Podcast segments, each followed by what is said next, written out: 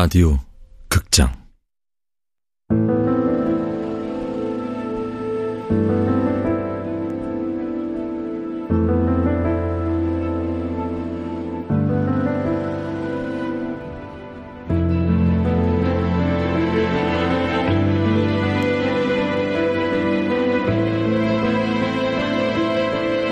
바비와 루사 원작 박유경 극본 이영미 연출 황영선. 여섯 번째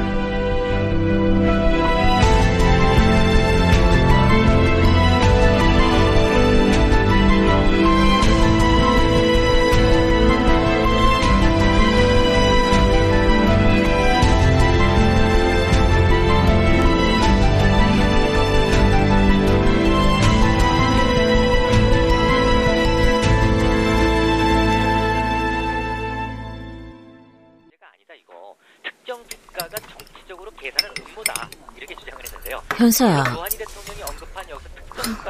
밥부터 먹어. 아, 죄송해요. 기사를 좀 찾느라. 무슨 기사? 그 방파제에서 만났던 아이요. 뭐라고 났어? 특별한 게 없어요. 조선소 인근 방파제에서 여자아이 변사체 발견. 그래. 신종 바이러스에 감염됐는지 여부를 음압병상에서 조사했다. 만약의 경우를 대비해 시신을 접촉한 주민과 경찰들은 모두 격리 조치하고 소독을 완료했다. 그 아이가 누군지, 왜 죽었는지, 누가 죽였는지 그런 거엔 관심이 없어요. 그저 코로나에 걸려있지는 않았나, 전염병을 퍼뜨리지는 않았나, 오로지 그런 거에만 관심이 있는 것 같아요. 정말 너무하네. 그래서 화가 나요. 범인이 꼭 잡혔으면 좋겠어요. 범인을 잡는 것도 중요하지만 아이의 영혼이 안식을 얻도록 기도하는 것도 그만큼 중요하다고 생각해. 기도요? 쌤, 기도가 대체 무슨 힘이 있어요? 현서야. 그 아이도 복수하고 싶을 거예요. 제가 김기훈한테 복수하고 싶었던 것처럼요. 복수라는 독한 마음으로 너 자신을 괴롭히지 말았으면 좋겠어. 죄를 지은 사람이 벌을 받는 건 당연해요. 그렇지 않았을 경우엔 어떻게 되는지 아세요? 어떻게 되는데? 저렇게요. 태산개발 김기훈 대표는 오늘 거제시에 있는 한 보육원을 찾아 노트북과 코로나 방역용품을 전달했습니다. 뻔뻔스럽게 웃는 낯으로 자신의 실체를 감추고 또 어디선가 숨어서 누군가의 몸과 영혼을 파괴하고 있겠죠. 12년이 지났는데도 알아보겠니? 똑똑히요. 살이 좀 찌고 머리가 벗겨지긴 했지만 확실해요. 구역질 나요.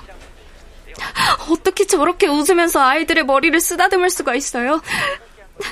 헬렌을 때리던 그 손으로 나를 짓밟던 그 발로 아, 아주머니 네. TV 좀 꺼주세요. 아니요. 그러지 말아주세요. 피하지 않을 거예요. 똑똑히 볼 거예요. 처음부터 끝까지 다 감당할 거예요. 저 그럴 만큼 컸어요. 김기훈 저 사람 12년 전에 아동 폭행 혐의로 재판까지 받았다고 했지? 네. 근데 인터넷 뉴스 검색도 해보고 이것저것 다 뒤져봤는데 그런 내용은 안 나왔어요.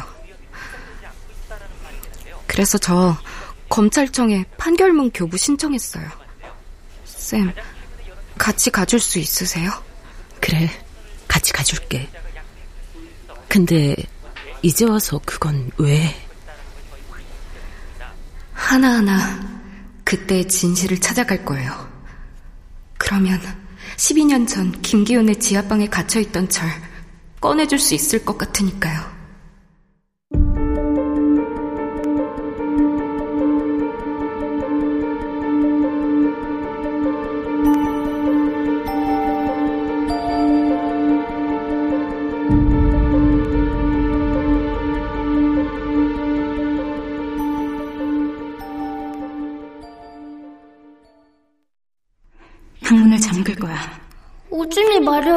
뭐요?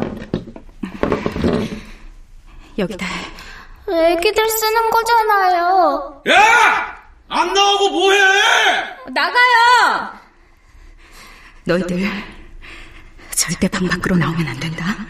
누가 나쁜 아이인지 삼촌이 다 보고 있을 거야.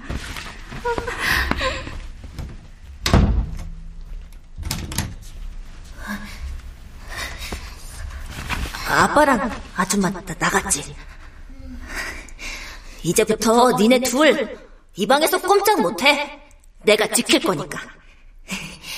우리 아빠 진짜 쎄. 아무도 아빠를 이길 수 없어. 야 소연서, 너 뭐해? 자물쇠 열지 마. 아무데도 못 나가. 어, 원래대로 빠빠 빨리 문 잠고. 빨리!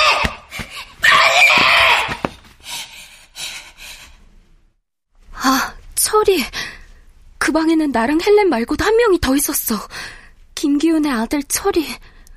왜 그 아이를 까맣게 잊고 있었을까?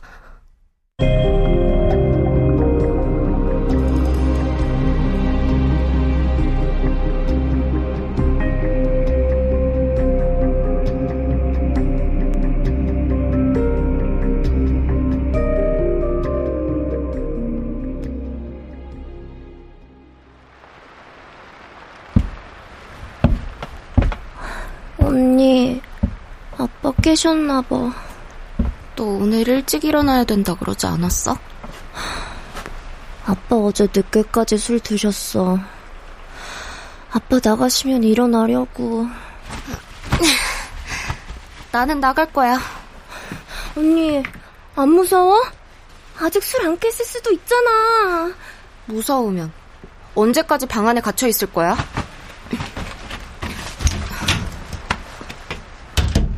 아빠 안녕히 주무셨어요? 코로나인지 뭔지 학교를 가다가 말다가. 선서 오늘은 학교 가는 거냐? 네, 독서실은?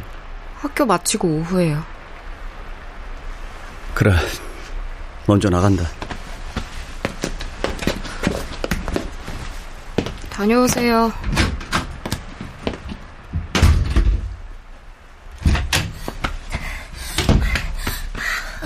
아빠 나가셨지? 언니, 욕실 나 먼저 쓸게. 아, 친구 엄마가 하시는 수제 디저트 가게에서 알바하기로 했거든. 현이야, 천천히 해. 언니도 바쁘잖아. 8시까지 등교 아냐? 나 오늘 학교 안 가. 가정학습 신청서 냈어. 고3이? 9월 모의고사가 내일 모레잖아. 성적 올리는 조건으로 담임이 허락하셨어. 아시면 어쩌려고, 언니! 학대 피해 아동 쉼터랑 그룹 홈을 찾아봐야겠어. 육아원, 그리고 24시간으로 운영되는 어린이집도. 방파제 그 아이가 어디서 왔는지 찾아야 돼.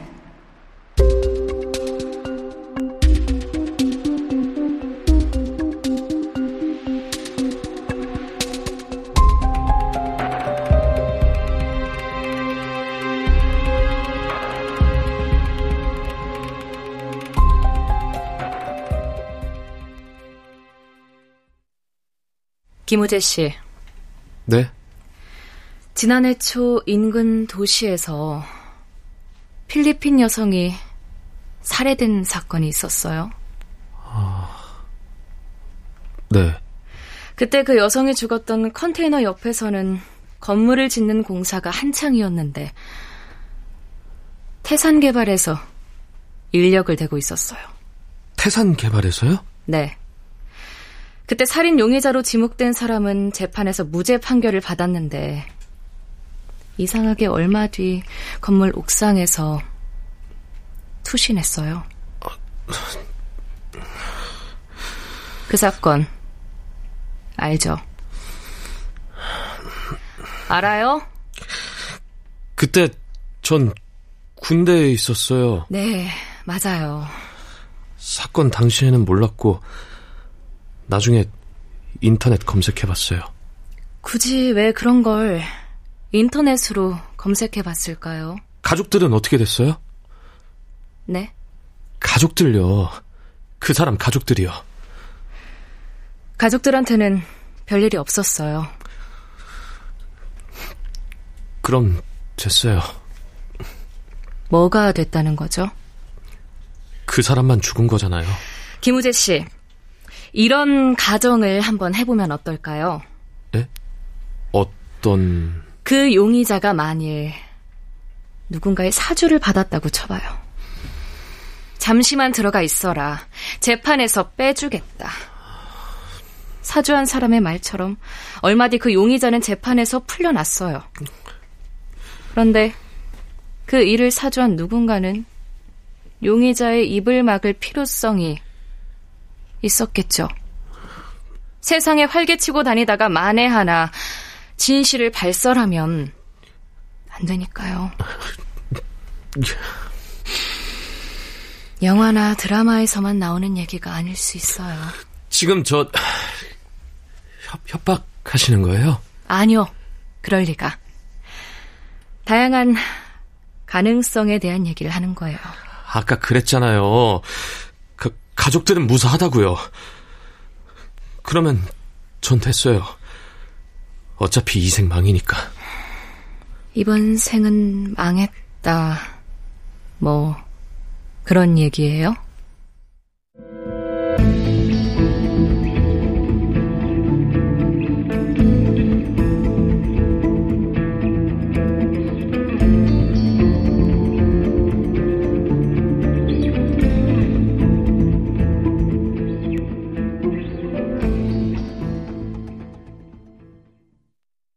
살인범은 처음부터 살인자로 태어나지 않는다. 결정적인 순간 윤리를 지키는가와 지키지 못하는가의 차이가 있을 뿐이다. 어쩌면 살인범을 밝히는 수사는 그 결정적인 차이의 한순간을 살피는 일인지도 모른다.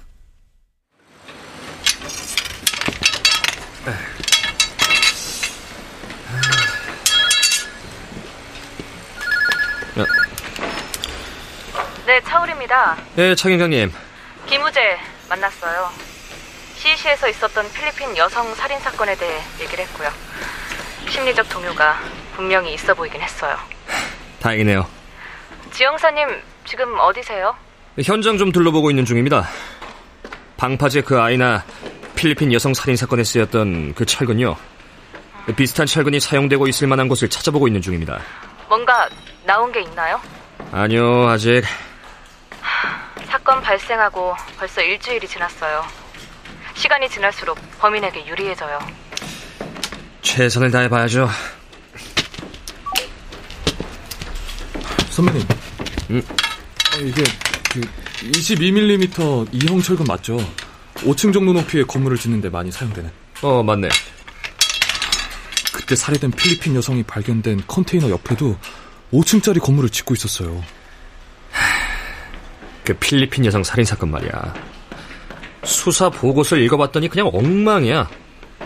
철근이 나왔는데 이런 건설 현장은 아예 조사조차 안 했어. 처음부터 랜덤 채팅 앱에서 만난 남자를 범인으로 찍어 놓고 거기에 맞춰서 수사를 한 것 같아. 방파제에서 발견된 그 여자아이도 마찬가지잖아요. 범인이 김우재다. 우리도 처음엔 거기 맞춰서 수사했으니까요. 그 거제도에서 5층이야 오피스텔 빌라 이런 거 짓는 데가 얼마나 됐는지 파악해보고 거기 인부들 명단 좀 확보해. 에? 그거를 어떻게 다... 거제도에서 1년 동안 얼마나 많은 새 건물이 지어지는데요. 그래도 인력은 거의 다 한 곳에서 나오잖아. 태산 개발. 아, 아무리 그래도 왔다 갔다 하는 사람이 얼마나 많은데요. 게다가 형사 과장님 시간 한 달밖에 안 주셨잖아요. 벌써 일주일 지났어요? 남은 3주 동안 최선을 다해보고 안 되면 그 다음 방법을 찾아야지.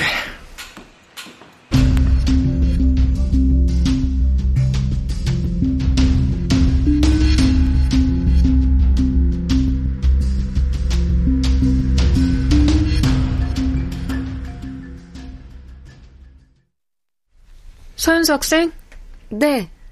신청한 그 판결문은 피고인이 비공개 요청을 해뒀어요. 그게 무슨 말씀인데요?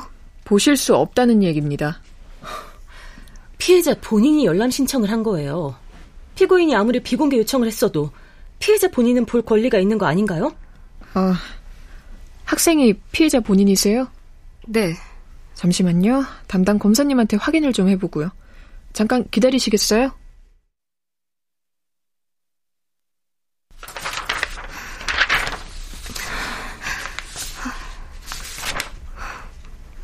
피고인 김기훈에 대해서 징역 6개월에 집행유예 2년을 선고한다. 선생님, 이게 무슨 뜻이에요? 징역 6개월을 선고받았지만 2년 동안 집행이 유예되는 거야. 집행이 유예되는 2년 동안 비슷한 범죄를 저질러야 6개월의 징역형을 받는다. 뭐 그런 얘기야. 2년 동안 특별히 잘못한 게 없으면요? 그럼 6개월형도 안 받는 거예요? 그래. 저를 그렇게 학대했는데요? 아니, 헬렌을 죽였을지도 모르는데요? 헬렌에 대해서는 수사 자체도 이루어지지 않았어. 어, 어떻게 그래요? 이 기록만을 보면 처음부터 그 공간엔 헬렌은 없었어. 아, 현수야, 괜찮니? 아, 제 탓이에요. 그때 제가 잘못해서 그래요. 그때? 제가 지하방에서 구출돼서 경찰서로 갔을 때요. 현서야, 제발 이모 좀 살려줘. 삼촌 때린 게 아니라 네가 탁자 모서리에 부딪혀서 멍이 들었다고. 제발 그렇게 좀 말해줘. 그땐 너무 어려서 이모 말을 들었었는데. 현서야. 아빠는 알고 있었겠죠? 그러셨겠지. 아빠니까. 근데 왜 가만히 계셨을까요? 제가 어떤 폭행을 당했는지 다 아셨으면서. 쌤, 저 지금이라도 재판을 다시 받아야겠어요. 5년이 지나면 재심 청구는 불가능해. 정신적 피해 보상은요? 그것도 받을 수가 없어요? 불법 행위를 한 날로부터 10년까지만 청구할 수 있어. 그 일은 12년 전에 있었잖아. 무슨 법이, 무슨 법이 이래요?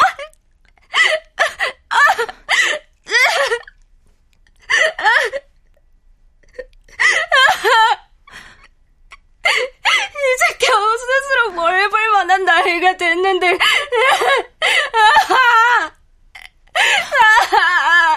아, 복수하고 싶어요. 해야겠어요.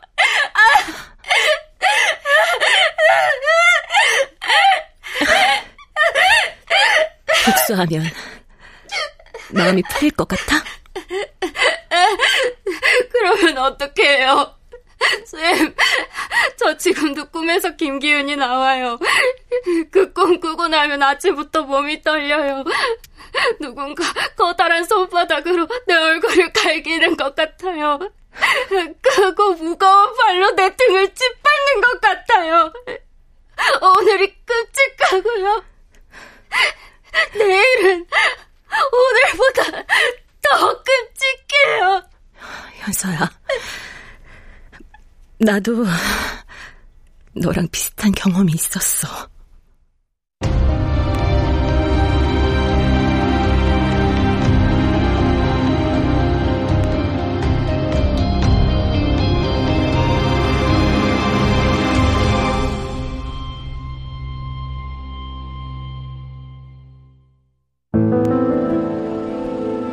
라디오 극장 바비와 루사 박유경 원작 이영미 극본 황영선 연출로 여섯 번째 시간이었습니다.